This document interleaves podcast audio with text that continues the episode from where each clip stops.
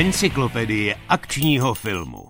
Tak vítejte u dalšího speciálu Encyklopedie akčního filmu. Čau. Čau a čau. No dneska se věnujeme takovému základu akčního žánru a to jsou automobilové honičky. Kdybychom to měli rozebrat, tak automobilové honičky, rovačky a přestřelky, to je taková ta páteř, taková ta opora, to, co musíte mít snad v každém poctivým žánrovým filmu. Když už to tam nemáte, tak aspoň jednu z těch věcí musíte mít hodněkrát a pořádně.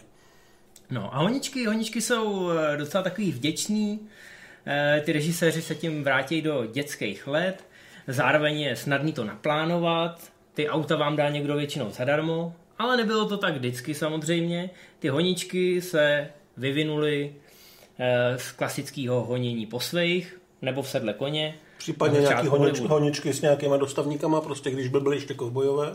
Tak, když se páte na ty staré grotesky nebo němý filmy ze začátku z úsvitu kinematografie, tak to uvidíte. Eh, jsou tam honičky na koních, to je ještě ten dozvuk toho divokého západu a pak tam jsou samozřejmě ty eh, různý grotesky, ať už je to Charlie Chaplin nebo Buster Keaton, tak tam se ty lidi honějí většinou po svých. Tenkrát ty auta ostatně nebyly zas tak zajímavý, automobilky teprve startovaly, neměly moc peněz na rozhazování, takže se ani nedalo mluvit o nějakém product placementu. No a to se začalo po druhý světový v 50. a 60. letech prudce měnit. Dneska si vlastně nedovedeme představit třeba Bondovku bez toho, že by tam byl product placement právě v podobě nějakých auta. Ty automobilky se o to víceméně rvou a všichni vlastně víme, že když se řekne Aston Martin, tak si představíme Jamesa Bonda. Tak, tak. No a jak jsem říkal, že ty režiséři se vracejí do těch dětských let, tak ta honička, stejně jako rvačka nebo přestřelka, musí mít nějakou choreografii abyste si to vyzkoušeli, aby to auto neskončilo v jiném baráku, než má, nebo aby se tam eh, na té křižovatce při tom průjezdu, kde jde o milimetry nebo centimetry, tak aby se tam ty kaskadéři nepomlátili. No tak jak jinak to udělat, než si to vyzkoušet s angličákama? Teď se dozvíte přesně, jak to asi probíhá. Přesně. Potřebujete nějaký auto pro hlavního hrdinu, ať už je to ten Aston Martin, že jo? nebo když to teda jako na tom dobře, máte třeba seriálového kita. Případně ano, jsou to moje angličáky.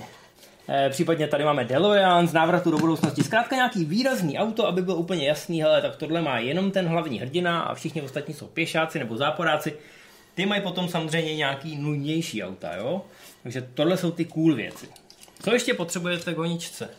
No, potřebujete třeba, hele, tohle je tohle je v honičkách úplně boží věc, jo. Když máte takový ten tahač, co má na sobě další auta, jo. Do toho se dá vrazit a tahač spadne a auto z něj spadne a všechno se to musí takhle jako objíždět. Taky boží věc. A samozřejmě, když přijde honička, musí tam být policajti. Jo, ať už honěj vás, nebo honěj ty záporáky, nebo honěj úplně všechny. Tak... Ty máš policajní Porsche? No tak to je, já nevím, jestli je to Skobry 11, ale... Jasně, jasně. Dobře, ne, každý má policajní Porsche ještě s nápisem policaj, to není úplně hollywoodská proprieta, Policajti jsou většinou blbí a mají pomalý auta. Nicméně policajti vás honí a většinou uh, jsou takový hezký aspekt v té honičce. No a potom občas máte, no dobře, to úplně v honičkách nebejvá, jo, loď, ale já teda, když jsem byl malý, tak jsem nikdy neřešil, že ty lodě mají kolečka a že se s nimi dá takhle jezdit. Já si osobně myslím, že taková loď je v nějaký bondovce a nebo je to vznášedlo. No ale třeba v mizerech jako no tam není Porsche vlastně, ve dvojce je Ferrari a ta loď tam takhle jako rotuje přes něj, že jo. jo a takhle se to zhruba nějak jako vysvětluje, jo. Jste Michael Bay a teď sedíte na tom, sedíte na tom asfaltu a teď ukazujete tím kaskadem. Hele, tak takhle pojedete, jo, a teď ta loď bude takhle pomalu No, pomalu teda až ve fíně. On to určitě dělá. A bum, ta, ta loď takhle spadne, jo, a Martin Lorenz se objeví a did you see that boat? Takže takhle se ty honičky plánují. Každý by si to asi chtěl vyzkoušet, takže si uvědomujete, když jste ten režisér akčního filmu, že se zkrátka snažíte tu automobilku ukecat, aby vám dali co nejvíc hezkých aut, abyste je mohli v tom filmu potom zničit. A o tom si dneska budeme povídat.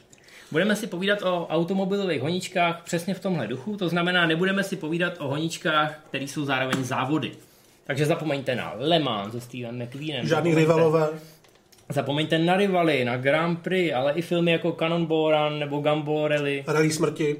To je taky konec konců závod. No, pěkně brutální, ale tam jsou zkrátka nějaký pravidla, všichni vědí, že závodějí.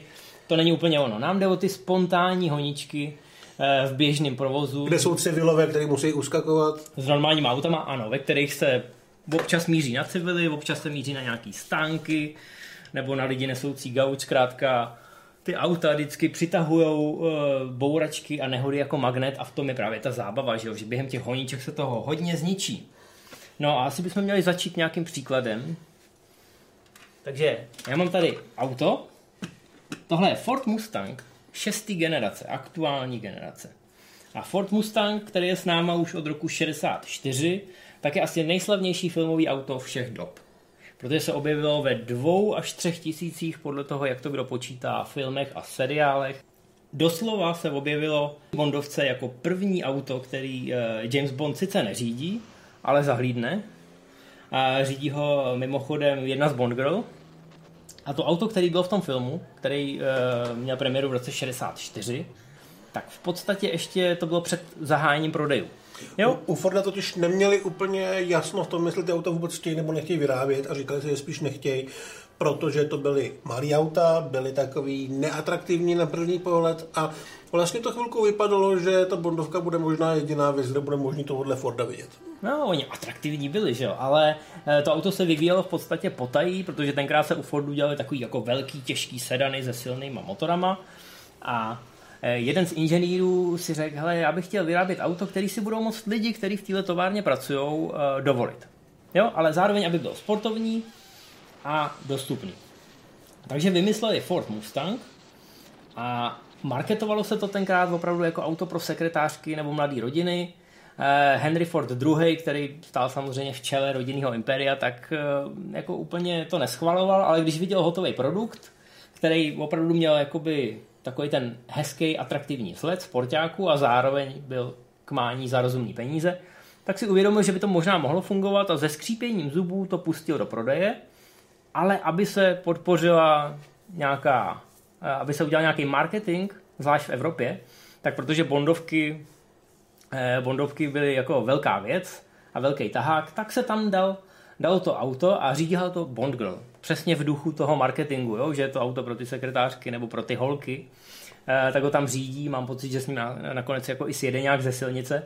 Ale už tam to auto je, je to jeho první velká role, rozhodně ne poslední, e, protože, jak jsme řekli, to auto se objevilo v tisících filmech a seriálech, a je to to, že když si dneska koupíte Mustanga nebo když ho vidíte na silnici, tak nejenže je to ten symbol těch eh, neomezených možností, ten klasický americký bourák, ale zároveň skoro každý v něm vidí toho filmového hrdinu z nějakého filmu nebo seriálu. A většina lidí eh, v něm uvidí hrdinu jednoho specifického filmu. A to je vůbec ta nejdůležitější automobilová honička, o který si dneska budeme povídat. No a protože je svým způsobem speciální, tak jsme se rozhodli, že vám ji odprezentujeme trošku jiném stylu. A na to se musíme přesunout mimo studio. Tak, konečně jsme vyrazili do terénu, protože tady máme úžasný auto Ford Mustang Bullet, vyrobený k 50. výročí Bulletova případu jak už jsme řekli ve studiu, to je ta honička, která to všechno začala a díky ní dneska máme všechny ty moderní honičkový kliše. To druhé auto jsme bohužel nesehnali, takže to nemůžeme rekonstruovat tady kousek od Prahy, ale možná je to dobře, já jsem docela blbý řidič. Tak, ale půjdeme se projet tímhletím. Vychází to v podstatě ze soudobího Fordu Mustang, má to pár koní navíc, samozřejmě ten klasický design, ta zelená metalíza, černý kola, to auto je skvělý a protože je dneska opravdu hodně vedro, je nejteplejší den v roce, tak všechno ostatní si řekneme za jízdy, protože my už se nemůžeme dočkat, až se tím autem bude moc projet. Tak jdeme na to.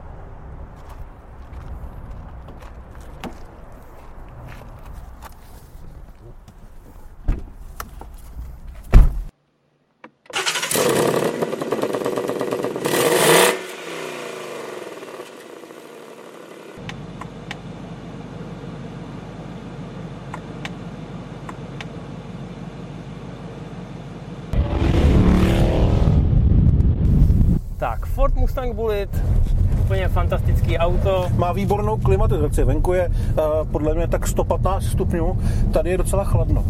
Je to limitovaná edice, vyrobená k 50. výročí, asi opravdu nejslavnější automobilové honičky všech dob.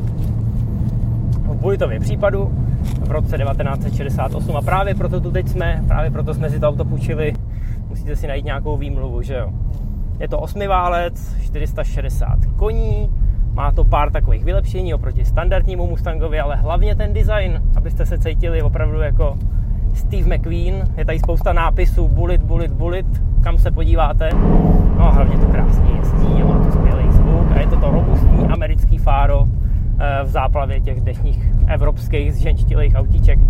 Takže já jsem hrozně rád, že tohle může být naše kulisa k vyprávění právě o Bullitově případě. No a to je film, který opravdu změnil všechno. Kvůli němu rajtujete v autě s tou řadící pákou a odpalujete to ze semaforu a zatáčíte a doufáte, že budete jezdit bokem, protože tohle všechno tady bylo.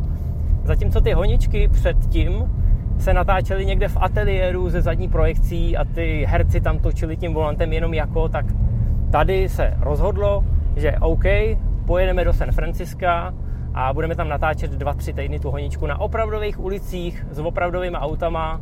A jestli je rozsekáme, tak je nám to jedno, protože jsme kamarádi s Fordem a ten nám dá další auta zadarmo. Ty to samozřejmě říkáš jako takovou naprosto jednoduchý rozhodnutí. Ono to bylo ale mnohem složitější. Bylo to v případ, co měl původně odehrávat v Bostonu a vůbec tam žádná honička být neměla. E, nakonec se k němu dostal Steve McQueen, honička se přidala, Boston se vyměnil za San Francisco, protože e, to město vyšlo filmařům velmi vstříc, uzavřelo pro ně několik ulic, uzavřelo pro ně kus nemocnice, kde potřebovali natáčet a oni se tam mohli vyblbnout. A režii dostal na starost Peter Yates, protože protože uh, Steve McQueen viděl jeho film Robbery, uh, evropskou detektivku, ve kterém byla výborná honička, řekl si, že chce něco takového, že chce prostě to nejlepší, co současný filmový trh dovede nabídnout, takže Yates letěl do Hollywoodu a natočil jednu z nejlepších, možná vůbec nejlepší honičku na světě. No, Steve McQueen samozřejmě nechtěl jenom nejlepší honičku, chtěl mít i pořádný auto, aby ta honička skrálně vynikla. Ford původně chtěl dodat všem úplně stejný auta, aby zkrátka všichni policajti v tom filmu jezdili ve stejných Fordkách. No a McQueen si řekl, ale to by přece nešlo, teď ten můj hrdina, to je rebel, nosí roláček, nosí speciální sportovní sako, zatímco tamhle ty pochůzkáři mají uniformy. Tohle je moje uniforma, Ford Mustang je moje uniforma. Chci, aby to auto normálně vyzařovalo ten sportovní duch, což už tenkrát vyzařovalo, kdyby se zeptal u Fordu uh, Steve McQueen v roce 1965, když šel Mustang na trh, tak by se mu vysmáli, protože tenkrát to auto bylo plánované jako auto pro začínající rodiny a sekretářky, protože v základu bylo velmi levný, velmi dostupný. No až potom se objevila sportovnější verze s osmi válcem, ale pořád to byl malý osmi válec oproti těm jiným Fordkám, takže každý tomu říkal, že to je pony car, zatímco ty ostatní auta byly muscle cary, to byly ty silný, velký, no a zároveň byly těžkopádný. To znamená, že když potom Ford eh, se rozhodl, že bude závodit a domluvil se s Karolem Shelbym, eh, tak se vymyslelo, že se vezme Mustang, protože se na to nejlíp hodil a dá se do něj velký silný motor. No a světe div se, to auto to zvládlo a to auto úplně ožilo s tím motorem a právě proto už v roce 67, 68, kdy se vyrábělo Shelby GT 350 a Shelby GT 500, eh, tak se rozhodlo, že se vybere právě tohle auto, protože Steve McQueen věděl, že na závodních tratích už slaví svoje úspěchy a že tohle je zkrátka superkára. Ale samozřejmě taková ikonická honička, tak ten Mustang potřebuje odpovídajícího protivníka, jo? ne nějaký nudný sedan. No a proto se vymyslelo, i když teda všechno měly být Fordy, tak nakonec eh, Yates s McQueenem ukecali eh, Forda, že teda se tam obsadí Dodge jako hlavní nepřítel. A myslím si, že marketingu to pak pomohlo, protože Ford vyhrál, že jo? takže všechno dobrý. Samotný ta natáčení byla asi celkem sranda, protože McQueen byl známý tím, že si rád tyhle ty eh, věci dělal sám, jako třeba u velkého útěku, kde skákal na té motorce a tak. Takže to auto odřídil, ne samozřejmě úplně všechno. V té honičce střídal se občas s kaskadérem. Je to vlastně vidět v těch scénách, kdy eh, to auto Eh, má kameru uvnitř a když řídí McQueen, tak jsou vidět zrcátka, když je tam kaskader, tak jsou zakrytý, aby člověk náhodou nezahlídnul, že ta tvář patří někomu trošku jinému. Ale McQueen si to prostě jako srdcař celkem vybojoval. A hlavně jsou tam ty záběry zevnitř, na to jsme vůbec u honíček nebyli zvyklí. Přesně tak. Nebyli jsme zvyklí na to, že ty auta tam opravdu jedou na krev, občas si do něčeho narazí. Hmm, odlítávají od nich kusy, kusy plechu a kvůli tomu natáčení zevnitř těch aut byly vlastně vyvinutý nový kamery, které byly trošku menší, aby se tam pohodlně vešel kameraman s tím svým obrovským přístrojem. Eh, dneska to je samozřejmě úplně standard, tehdy to bylo opravdu revoluční. Já si myslím, že bude tu případ se vší úctou k tomu filmu, tak si pamatujeme v podstatě jenom kvůli té honičce a kvůli McQueenovi, protože jinak je to taková trošku táhlá, pomalejší detektivka, ale těch 10 minut uprostřed, když se tam nahánějí ty dvě auta, je opravdu fenomenálních. A lidi na tu honičku, vlastně na ten film chodili opakovaně kvůli té honičce, což, což se dneska normálně nestává. A hlavně tam jsou všechny ty kliše, přesně jak jsem říkal. To, jak dneska rajtujete s volantem a s radící pákou, když se chcete cítit trošku mačo, to kvílení eh, kol v zatáčkách a tak dál a tak dál. To, že se z toho stalo kliše, tak tomu částečně pomohlo nejen to, že to byla velká desetiminutová honička, kterou jako těžko jste mohli ignorovat nebo přehlídnout v tom filmu. Mně se hrozně líbí, když vyjedou z toho města, který sama o sobě je vlastně třetí hráč, mm-hmm. třetí herec, tak ty auta dostanou krásně napít na té dálnici potom. Jo, jo, jo, jo. jo, tam, kde ta honička finišuje, tam, tam, tam krásně se prodává zvuk těch aut a ta absence té hudby. Důležitý je, že jedna honička Jaro nedělá samozřejmě. Ale ty lidi, kteří dělali na téhle honičce, tak se potom sešli u dalších dvou filmů, který nejsou o nic horší a který do toho našeho žebříčku, do toho výčtu nejlepších filmových honíček samozřejmě taky patří. Řeči teďka hlavně o Billu Hickmanovi, který hrál řidiče toho Dodge, hrál toho záporáka.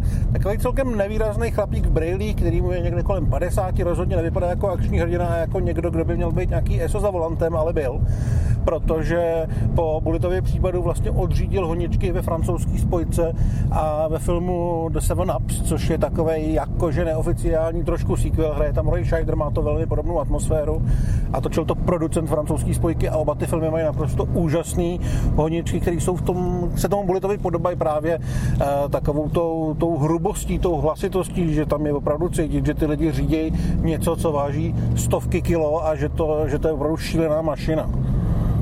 Ta honička v Seven Ups je velmi podobná Bulletovi. Natáčel se teda v New Yorku, ale taky tam ty auta skáčou. Kdekoliv je nějaká nerovnost, tak se využije. Samozřejmě narážejí do různých stánků a tak podobně. Jediný rozdíl, a to zmíníme i u té francouzské spojky, proč je Bulletův případ tak vysoko, i když třeba to není tak dobrý film jako tyhle dva, takže jsou tam ty ikonické auta. Jo, není to ani tak o charizmatu toho Steva McQueena, i když samozřejmě to tam hraje velkou roli, hraje velkou roli, že byl fanda do aut a že i závodil a natočil potom ještě několik filmů, včetně třeba Le Mans. Gene Hackman má taky obrovský charisma a francouzská spojka si myslím, že z těchto tří filmů je zdaleka nejlepší. Ale ty auta jsou tam čistě jenom jako auta, abyste se dostali z bodu A do B. Ano, jsou to prostředky v té honičce, ale je to něco jako figurky na šachovnici. Důležitá je ta partie a ne ty samotné figurky. A to je ten rozdíl proti tomu Bulletovi, kde je přece jenom ten Mustang který ho krásně slyšíte, kdežto v těch ostatních dvou filmech jsou to jenom velký sedany, který ano, mají velký motory, jedou rychle, jedou nebezpečně, ale nikdo nevyleze z toho kina a neřekne si, to auto si jdu koupit. Takže proto Mustang, proto Bullet je na tom pomysleném prvním místě, ale francouzská spojka třeba přišla s naprosto geniální myšlenkou, že se nebude honit auto s autem, ale auto s vlakem nad zemky. Francouzská spojka je třeba zajímavá v tom, že tam ta kamera byla přidělána na nárazníku, eh, což vlastně v Bulitově městem nebylo. Já jsem se na tu honičku dneska koukal a dával jsem na tohle trošku bacha, ale ne zas až tak moc. Takže myslím si, že to tam zrovna nebylo a to se mě u toho Hickmana líbí víc, ale ty vlastně uh, už se trošku nakous a potom jsem mluvil o tom, že ty auta tam jsou opravdu jako herci. Já si myslím, že těm tvůrcům to při natáčení došlo, protože ta honička, která má 10 minut, tak tam hudba zní akorát nějaký první 3 minuty a zbytek byl složený, ale Lalo Schifrin, když to udělal, tak řekl, hele, vykašleme se na to, necháme tam jenom ten motor, jenom ty auta a jenom ten zvuk a bude to mnohem působivější. Takže nějakých 6-7 minut tam žádná hudba není. Je tam opravdu jenom, když se pomalinku nahánějí po tom městě, když ještě vlastně si uh, okoukávají terén a čekají, co se vlastně bude dít, ale jakmile si byl Hickman zapne pás a pokusí se ujet McQueenovi, tak v ten okamžik hudba jde pryč a hudbu nahrazují právě ty, uh, ty vřeštící auta a ty, ty kola, který, který dřou o tu pozovku a je to super. No a tahle ta pasáž, i když někomu může připadat, že si takhle bubne prstama, jako kdy už teda bude ta honička, tak ta je právě nádherná, protože to jsou ty dva predátoři v té uh-huh. asfaltové džungli, který se nahánějí za e, tónu toho šifrinova atmosférického jazzového soundtracku. Ono to vlastně dost připomíná úvod uh, Drive, kde Gosling taky ujíždí vlastně od nějaký bankovní loupeže, ale pokud se ujet, tak aby ho nechytili. To znamená ne odpálit to 150 ve městě a nechávat za sebou hořící policejní auta, ale prostě, aby to nikdo moc nevšiml. Stealth. Mhm, přesně tak. Byl to auto stealth. No a pak se to rozjede a o to větší nástup té honičky je. A jak si řekl, ve francouzské spojce je ta kamera na čumáku, tady se to spíš prodává zvenku, že vidíte, jak ty auta jezdí tím bokem skrz ty ulice a skáčou po těch kopcích. Na druhou stranu francouzská spojka zase přišla se spoustou dalších nových věcí. Je tam úplně krásně vždycky je to kliše, že ty auta musí něco rozrazit, že jo? Jo, tam rozráží ty popelnice a tak. Stánek, popelnice. Mm-hmm, to potom bylo citované třeba v nebezpečné rychlosti a vlastně v každém velkém filmu. No, no, no. U Bulita se nic moc nerozráží, odlítávají tam hodně teda poklice od těch aut. No, tak to, tam je to soustředěný opravdu na toho McQueena a na toho nepřátelského Dodge a právě díky tomu, že ten fokus je tam laserový na ty auta a na ty herce a je tam ta, jak jsme říkali, ta paralela s těma dravcema v té Mm. asfaltové džungli, tak právě díky tomu i na ty auta se hodně vzpomíná, nejen na Mustanga, ale i na toho Dodge. Ale Mustang přece jenom je vítěz, vítězové píšou historii, proto sedíme teď v Mustangu, který je pojmenovaný po Bulitovi. a Kdybychom měli Dodge, budeme sedět v něm jako zas tak uh, asi No, Dodge není špatný, No. ale prostě nikdy nevyrobili filmovou verzi. Záporáky zkrátka nelze tak moc glorifikovat, když to Steva McQueena můžeme glorifikovat vždycky. Ještě vlastně k té hodnice bych rád řekl, že jak je dlouhá, tak mě na tom hrozně baví to, že se tam to prostředí a ten styl změní třikrát. Ze začátku tam je teda ten té asfaltové džungli, potom tam je eh, rychlá jízda přímo po San Francisku s těma, s těma velkýma skokama a těma prudkýma zatáčkama, ale potom se ty auta vlastně dostanou za město, dostanou se ne vyloženě na venkov, ale dostanou se na dálnici, kde se už může spolehávat vyloženě na tu rychlost a opravdu už tam nejde tolik o ten řidičský um, ale o to, eh, kdo šlápne rychlejš na ten plyn a kdo koho dohoní a mě to strašně bavilo, že vlastně se to nevokouká, že jakmile už to město začne se malilinko jako opakovat, tak se jede jinam a jedno to zase vypadá malinko jinak. No, a já musím říct, že jsem si to teď jako hezky užil, to vzpomínání tady za volantem Fordu Mustang. Pravděpodobnost, že bychom teď narazili na nějakého Dodge, nebo že bychom ho třeba viděli ve zpětném je dost minimální. Jo, my si tady teď jezdíme po středočeských vesničkách a užíváme si to, že máme pod kapotou ten osmiválec a že se aspoň trošičku můžeme cítit jako ten Steve McQueen, i když teda nepálíme gumy ani nejezdíme bokem zatím, To auto není naše. to auto není naše. Máme ho jenom půjčený, ale máme ho půjčený od hodných lidí, takže jim ho hodláme vrátit v jednom kuse. Na druhou stranu, zkrátka chcete to vyzkoušet aspoň, že jo? Na okresce, která je prázdná a dost rozbitá. Tady to vypadá jako ta poslední třetina té honičky, podle mě trošku. No, No, to no, není no. dálnice, ale máš tam taky tu žlutou se sklou trávu okolo. Tady tomu můžeme dát napít. Ale u toho vy už být nemusíte. To, není to Dodge? Hele, člověče, je to asi Audina, ale je černá, to bude stačit. Tak u tohohle už být nemusíte, protože tady už bychom mohli porušit nějaký dopravní předpisy a to na videu nevypadá dobře. Takže my se přesuneme do studia a řekneme si něco o dalších honičkách, které na tyhle klasiky navazovaly. Takže nezbývá než lusknout prstem. A jsme zpátky. Dojezdili jsme. Tak, bylo to nádherný, auto už jsme museli vrátit, tohle je naštěstí moje, to, to, to se mnou jede domů. No a popsali jsme si u toho i další filmy. Eh, jeden jsme eh, trošku přeskočili. My ten náš žebříček dneska budeme brát chronologicky, protože my jsme se s Matějem nemohli dohodnout, která z těch honíček je teda nejlepší, nebo která přispěla nejvíc k tomu žánru.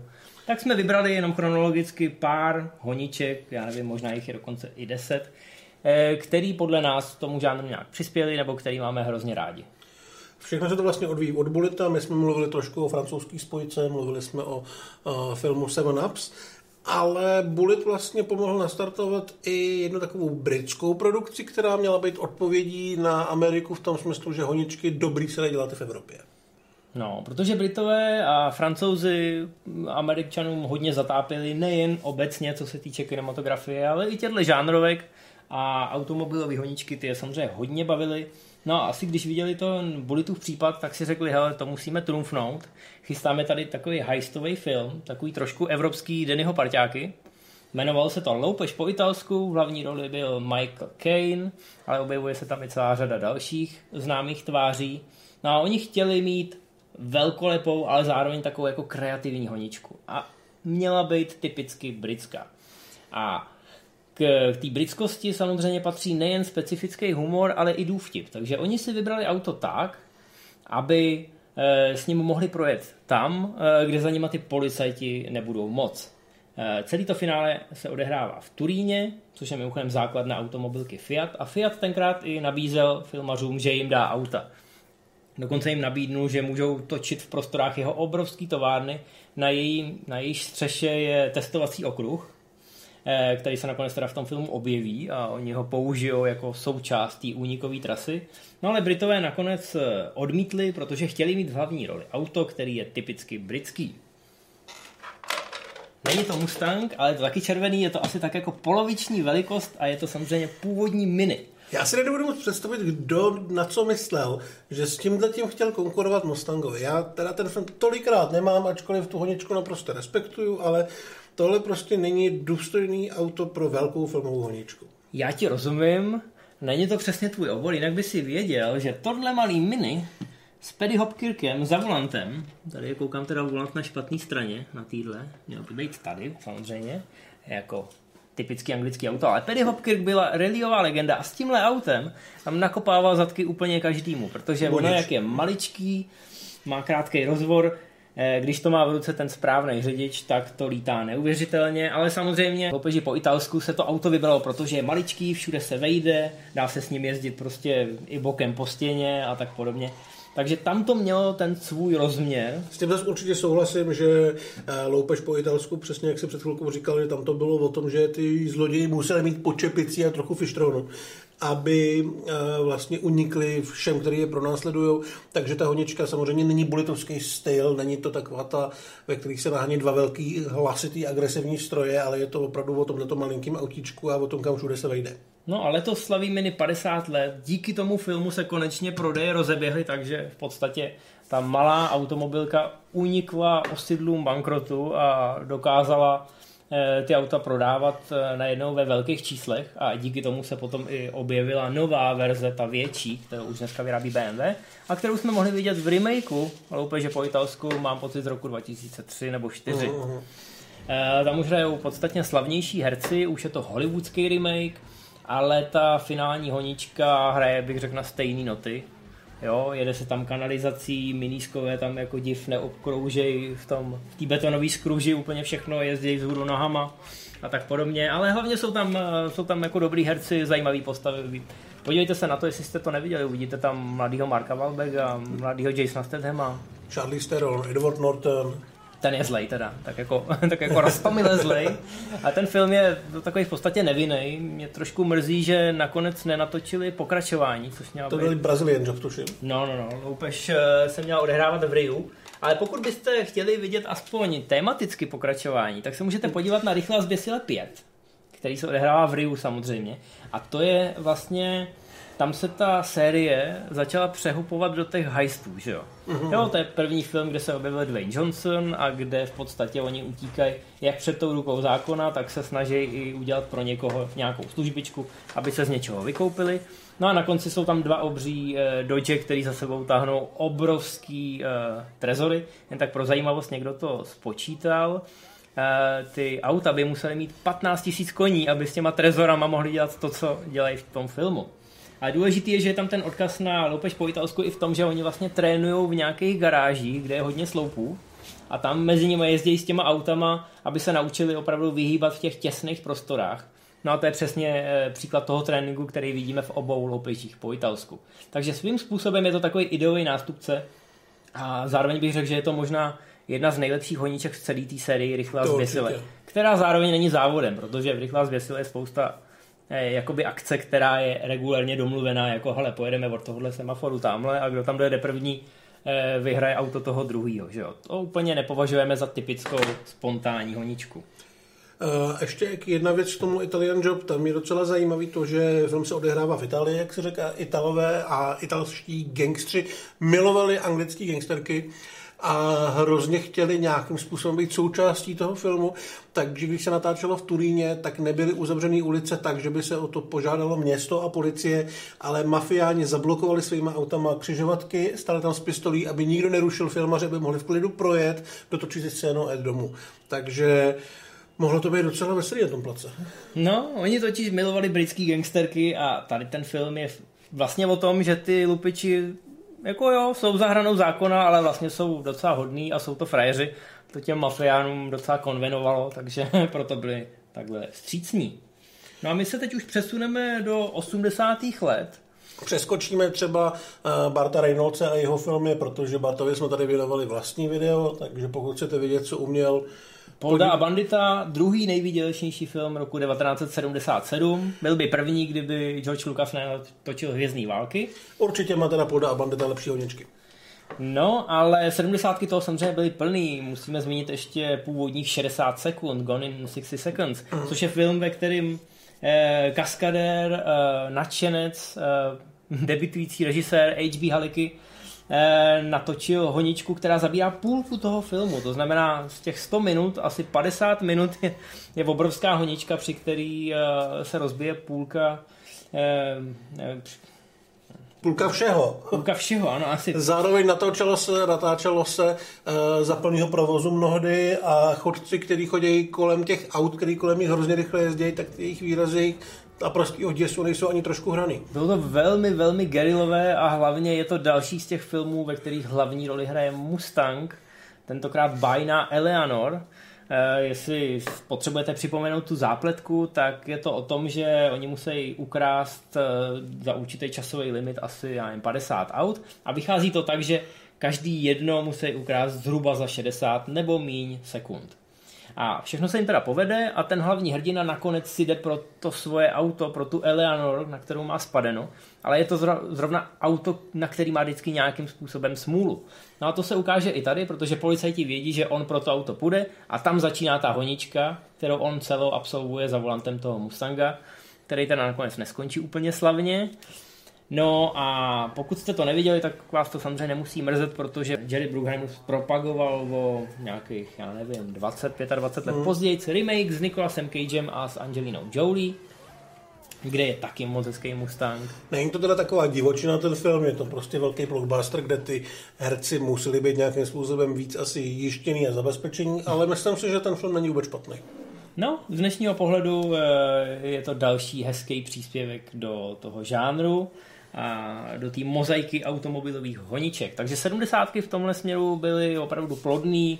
Mohli bychom ještě klidně zmínit Vanishing Points, což je taková honička pro jednoho muže. Eh, Spíš takový, jakoby, řekl bych, rozvážný, metafyzický film, ale taky je tam super auto a taky se tam jede dokonce přes několik států. Takže ten žánr a ty různé způsoby uchopení té automobilové honičky, to určitě vzkvétalo v 70. letech. No ale ani 80. nebyly špatný. A byla s ním legrace, protože tam byli bratři Bluesovi. Dan Aykroyd a John Belushi jako hrozně cool bráchové v černých oblecích s černýma brejlema, který, když sednou za volant, tak to znamená naprostou katastrofu pro všechny okolo projíždějící řidiče, zvlášť pro ty, kteří mají majáček na střeše. Eh, Bratři Bluesovi, velký film Saturday Night Live, který vlastně byl Aykroydův možná největší solo hit, když to takhle budeme brát, tak se proslavil tím, že tam byla opravdu honička, kde se zničilo těch aut na desítky. Já nevím, kolik jich tam bylo, 70? Myslím, že asi 70. Eh, Opravdu ty policejní auta tam lítají vzduchem, oni si dokonce, mám pocit, od jednoho policejního oddělení koupili rovnací stolici, což eh, je něco, já nevím, jak bych to popsal. Prostě na to dáš ten vrak toho auta, eh, chytneš ho za jednu stranu, za druhou stranu a zase ho znova natáhneš do toho původního tvaru zhruba, aby mohlo znova na silnici, takže ho můžeš zlikvidovat třeba třikrát. Jo, tím se dost peněz ušetří, hlavně zbyde dost peněz na ty kopce kokainu, který se vyšňupali eh, eh, v zákulisí tohohle filmu. Tak To- Johna Belushiho to víceméně stálo život. Kdybychom to někdy eh, řešili v samostatném díle, tak tam toho bude hodně na povídání.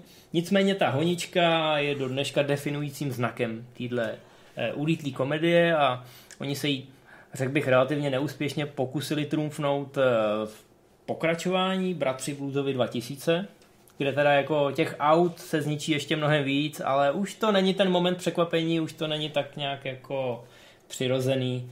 Už zkrátka bylo vidět, že je to spíš o vzpomínání, než o nějakým překračování stínu. V každém případě na to, že to je komedie, to je poměrně mm, po té honičkové stránce velkolepý. A dneska už něco takhle obrovského, zároveň fyzického ve filmech eh, uvidíme jenom těžko. Je to tak. Eh, V 80. bychom určitě našli spoustu dalších honiček. Stačí se podívat na úvod policie v Beverly Hills, kde těch policejních aut je taky rozmlácených šílený množství. Ano, tam je výborná honička s nákladákem. Na kterém vysí hlavní hrdina. Mohli bychom vzpomenout třeba ještě na Rudý Horko, tam je ve Mhm. finále taky moc pěkná honička. Souboj na autobusy, ano. No a zároveň se v těchto těch letech objevilo hodně televizních seriálů, ve kterých ty honičky, jak říkám, ne, že by to bylo úplně levný dělat ty honičky, ale bylo snadný tím zaplácnout třeba 10 minut stopáže a když jste to dobře naplánovali, tak eh, vás to ani nestálo moc peněz. Automobilky nebo vrakoviště se mohly přetrhnout v tom, aby vám eh, poskytli dostatek potravy na to, abyste před tou kamerou mohli eh, řešit všechno to ohýbání plechu a ty exploze. Ostatně víme, že to nebyla jenom otázka 80. let, ale že třeba taková Cobra 11 uh-huh. na tom stojí dodnes. Tady samozřejmě mluvíme o seriálech jako Night Rider, mluvíme o Magnumovi, dá se říct. Můj oblíbený Harker Salami Cormac, ten na tom stál úplně celý, protože ty hrdinové měli nejlepší auto. To bylo boží. No a e, určitě bychom potom mohli zabrousit e, v těchto letech, ale i v těch sedmdesátkách, proto jsme říkali, že jsme to vynechali. Jo? Jsou tady italský filmy, francouzský filmy, ve kterých byli jedni z nejlepších kaskadérů a choreografů těchto těch honíček. Kolikrát si Bondovky půjčovali, třeba Remyho Juliana, e, který je zodpovědný i za tu trochu honíček, který byly třeba Jestli se rozlobíme, budeme Mhm. zlí, ale pak, kdybychom řešili Belmondovky a Delonovky, tak tam vždycky byly nějaký honičky. Zkrátka toho je nepřeberný množství. Tam akorát v Evropě byl trošku problém, že ty auta byly oproti těm americkým takový drobounký a takový uh, ne tak masitý, takže ty honičky uh, nevypadaly nikdy tak strašně no. dobře a drsně, ačkoliv prakticky byly, protože ty hrdinové neseděli právě v těch polotancích, ale Bylo to jiný, jasně. No. Ty americké auta měly velký výkon a byly vel- masivní, kdežto ty francouzský byly spíš podměreční, tam se jezdilo spíš takovým rallyovým stylem, ale o to, o to větší pilu jezdili ty kaskadeři, protože to muselo vypadat rychle, i když to rychlý nebylo. Takže se tam hodně řešili kamerový úhly, kamery byly zavěšený níž u země, jak jsme to řešili třeba u té francouzské spojky a za chvilku ještě budeme řešit u některých filmů. Takže oni museli být hodně kreativní s tím, jak to nasnímat, aby to vypadalo třeba rychlejc, než eh, to ve skutečnosti je. No, tak jak říkáme, z 80. je těžký vybrat jednu honičku. Je to celá taková éra, kdy ty akční filmy eh, nám nabídly, eh, bych řekl, to nejlepší ze všeho, ať už to byly rvačky, přestřelky nebo honičky, ale eh, občas to přicházelo naprosto nečekaně, že zkrátka v nějakém filmu byla úplně libová, ale byla tam schovaná uprostřed třeba. Takže my se přesuneme na do 90. 90. bych řekl, že tam tam to prožívalo takovou kulminaci, protože najednou na to bylo ještě mnohem víc peněz. Jo, že to se začaly objevovat ty blockbustery, které stály, já nevím, klidně třeba 100 milionů dolarů a najednou se ukázalo, že se s těma honíčkama dá dělat ještě mnohem víc zábavnějších věcí, když máte o jeden nebo dva řády víc peněz. My tady máme vlastně druhého Terminátora napsaného v poznámkách, že budeme mluvit především o honičce eh, kamionu s motorkou. Ale ten film, když se na něj podíváte, tak vlastně poslední celá půl hodina je jedna velká honička, kde se střídá několik dopravních prostředků, včetně vrtulníků. A Roberta Petrika. Robert Patrick tam běží, pak tam ukradne kamion, honí s ním eh, policejní dodávku. Eh, Je to šíleně veliký, je to prostě... No, celý film je v podstatě honička, že jo? To je tisíc honí Johna eh, Connora a té osmistovka je tam na to, aby zvrátila tu sílu a a je to naprosto fantastický. Já jsem sem napsal tu uh, honičku v tom uh, betonovém koritu, protože ta je vlastně úplně jako jednoduchá, že jo? Mm. Máš tam ten nezastavitelný tyrák, máš tam tu lehkou motorku, která zdánlivě, jako je to ten králíček před tou šelmou, ale najednou tam skočí ten árný na tom čopru s tou opakovací brokovnicí a najednou zvrátí e, ty síly. Samozřejmě ta honička kulminuje jedním z, nej, z nejkultovnějších a nejvíc cool záběrů všech dob, kdy se té tisíc toho ohně znova zhmotní. Na to jsme asi v kíně koukali všichni se spadlou bradou. Ale samotná ta honička je úplně, úplně skvělá, je nádherně e, nasnímaná, to prostě James Cameron umí. A jak říkáš, je to, je to takový startovní výstřel k tomu, aby se tam v podstatě ty lidi honili až do konce všema různýma dopravníma prostředkama, který jim přijdou pod ruku. Navíc ten zpomalený záběr, kdy ten kamion padá vlastně z toho mostu do toho uh, mm. odtokového kanálu, ten je opravdu velkolepý. A furt si myslím, já to v těch honičkách mám nejradši tohleto, že tam je hrozně cítit to, že ta věc váží několik tun a že uh, že prostě nebyla sranda to dostat na to místo, který oni potřebovali a když to dopadlo, je to asi byl šílený rachot. Jo, to jsou ještě ty, to jsou ještě ty fyzické honičky, i když Terminator 2 je samozřejmě plný přelomového CGI, tak v tomhle případě e, žádný nebylo potřeba a cítíte tam zkrátka tu obrovskou sílu a tu masu toho plechu z toho kamionu. Mně se hrozně líbí, jak, jak se tomu urazí ta uh-huh. střecha, že jo, oni se jenom ohlídnou a on, on se vykoukne, vykoukne znovu, no. odhodí tu střechu a jede dál, no, to je zkrátka bomba. No a hned dál tady máme napsaný chronologicky, znova to připomínám, máme tady napsaný Zlatý oko. Samozřejmě u Bondovek bychom mohli vybírat uh, hodně dlouho, ať už u těch před Zlatým okem nebo po něm. Mně se třeba hrozně líbí uh, úvodní honička v Quantum of Solace. Možná je to dokonce jako to mhm, nejlepší z celého filmu. To, co se odehrává ještě před úvodníma titulkama. Ale Zlatý oko miluju, protože v něm je těch honíček hrozně moc. Úvodní honička Ferrari versus Aston Martin, to je taková, jako takový retro. Připomeneme si tam znova, že Pierce Brosnan, i když už je to několikátý Bond v pořadí, tak pořád má ten starý Aston Martin DB5. A dokonce v té lovničce má i cameo režisér Martin Campbell. No ale potom samozřejmě eh, Bond vyfasuje nový auto a mezi tím se ještě objeví, mám pocit, že v Petrohradu uh-huh. a půjčí si tam tank. Velký velký tank. Eh, ve skutečnosti se natáčelo v Británii a ten tank vlastně není ani ten tank, co tam je, ale je trošku navlečený, ale to je úplně jedno, protože se tam s tím tankem jezdí s Mikem, zlikviduje se tam spousta policejních žigulíků a Brosnan si to tak neuvěřitelně užívá. Tam je krásný to, jak on furt je v tom obleku a jak se permanentně upravuje. Když projede, si utáhne vždycky tu... projede zdí a, od, a odpálí tam tři, čtyři policejní auta, tak furt musí mít tu kravatu. To je pro mě okamžik, kdy Pierce Brosnan se definitivně dokázal, že na tu roli má, když, přesně jak říkáš, tam zruší půlku města a takhle si jenom utáhne tu kravatu a odjede, odjede někam zaparkovat ten tank. Já myslím, že zrovna v této scéně se jakoby ujasňovalo, jestli tuhle podobu Bonda budou diváci schopni přijmout nebo ne, protože nic víc v tom filmu není. Dál tam je samozřejmě ještě střed toho tanku s vlakem a uh, je tam celá, celá Kuba. No, boj pak vyfasuje takový to zženštilý BMW Z3, Přesně, což byl no, trošku ale, přešlap. Ale tohle bylo úplně to nejvíc, co ten film nabídl a po Daltonovi, který to celý bral malinko vážně, tohle to byl opravdu takový návrat k té cheesy zábavě, kterou těch Bondovek jsme tehdy měli rádi, Craig to dělá jinak, dělá to taky dobře, ale myslím si, že právě tato scéna opravdu ukázala, jestli jsou schopni diváci se naladit stejně jako Campbell a Nový Bond. Mm-hmm. Já jsem to teda zvládl bez problému. Jo, jo. No a pak máme devadesátky, pokračujou a máme tady film, který je asi nejzajímavější. Já ho mám v tomhle žebříčku, aniž bych teda vybíral ty favority. Mm. Tak tenhle film mám hrozně rád. Mně se, mě se líbí, že jsme v devadesátkách, ale my jsme skoro v sedmdesátkách. No, eh, tenhle film kombinuje spoustu věcí a zároveň, i kdyby tam ty honičky nebyly, tak bude furt skvělá kriminálka. Uh-huh. A je to samozřejmě Ronin. Jo, francouzských filmů tady moc nemáme, už jsme řekli, proč jsme je víceméně přeskakovali.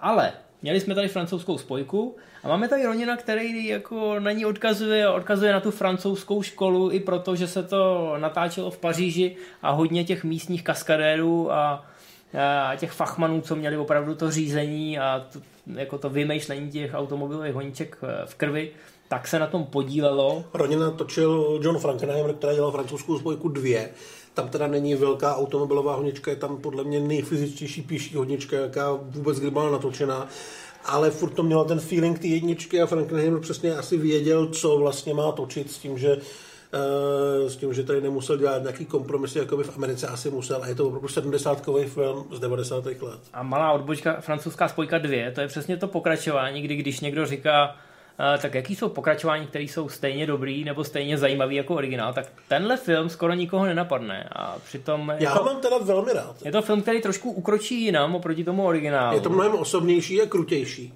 Je tam teda extrémně krutá scéna té odvykačky. Mm. Já jsem to viděl, samozřejmě my máme takový problém, že spoustu těchto těch filmů, ve kterých jsou tyhle ty e, scény, které vám zatřesou životem, tak jsme viděli třeba v 10, v 11 letech.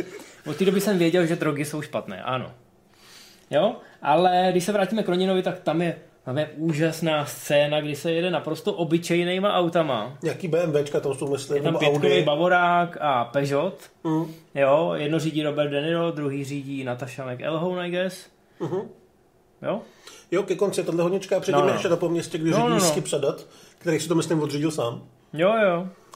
A ty honičky jsou absolutně fantasticky nasnímaný a jede se tam v protisměru a je to tak neuvěřitelně fyzický a úplně vás to drží jako na kraji vašeho křesla. Říkáte si, že když to zkoušeli s těma angličákama, tak jich muselo hodně padnout za vlast, aby pak nepadl za vlast žádný ten kaskadér, když to dělali na ostro. Je tam teda super, že ty honičky jsou napínavý a strhující, když dělou vlastně docela obyčejné věci, třeba že se sjede z asfaltky na nějakou prašnou cestu, kde se musí řídit trošku jinak a trošku jinak to zatáčí a jinak to brzdí. Přitom to stačí k tomu, aby to vybojovalo nějaký napětí. Když tam jsou honičky po městě, tak eh, projet nějakým stánkem je sice efektní, ale je to taky dost održku, což se mi na tom vlastně dost líbilo. Mm. Že to není jako v rychlé a zběsile kde si fakt můžou dělat cokoliv. No, tady to není nakašírovaný, nejsou tady ty zpomalený no. záběry, kdy ta kamera objede celý auto dvakrát, ale tady zkrátka vidíte, že některé ty místa, které míje, ať už to jsou pevné překážky, jako třeba jen tunely a obrubníky, nebo další auta, že to je opravdu o milimetry a to tomu přispívá. Má to neuvěřitelný drive a jak jsme řekli, je to i vynikající film. Takže pokud jste dodnes neměli tu čest, neváhejte ani vteřinu. No, a to je mimochodem taky příklad toho, že nepotřebujete úplně nový auta uh, v rámci product placementu, protože třeba by vám pak ty automobilky do toho kecaly, že to nesmíte úplně celý zničit, ale jenom trošku štrejchnout. No a to je i přístup, který eh, zvolil uh, Greengrass, když natáčel uh, Bournův uh, Mýtus. Mýtus. Ano. Dvojka Borna, finále v Rusku, uh, Matt Damon versus Karl Urban, hodně osobní souboj, kde bylo jasný, že přežít může jenom jeden. No a ty dva popadly v podstatě, dobře, Karl Urban měl svého Mercedesa G, což je ekvivalent tanku, ale Matt Damon nasednul do prvního auta, který byl po ruce, což byl nějaký taxík, nějaká stará Volha. Nebo a, Lada, nebo něco takového. No. A nejen, že ho teda honil Karl Urban, který měl výborný výcvik, mnohem lepší, těžší a rychlejší auto. A byl, byl, byl zdravý, protože Damon nastupoval už zraněný do toho auta. Tak a samozřejmě se do toho zaplete spousta policejních žigulíků. Eh, který jsou po zásluze potrestáni. A Matt Damon z toho souboje vychází vítězně ne protože má lepší auto, ale protože umí taktizovat a protože se ta honička vyvine v jeho prospěch díky tomu, že on přemýšlí 10 kroků, 10 zatáček dopředu. To je vlastně super, že on to nepřátelské auto naťukne, otočí si ho před sebe a Karl Urban nemůže nic, může jenom čekat, až to s ním napálí do sloupu. Ale já myslím, že je trošku škoda, jsme přeskočili prvního Borna, protože Agent bez minulosti má taky vynikající honičku. V mini. A to je taky hodně 70 a Doug Lyman vlastně, když točil prvního Borna, tak chtěl, aby to mělo ten feeling těch starých filmů.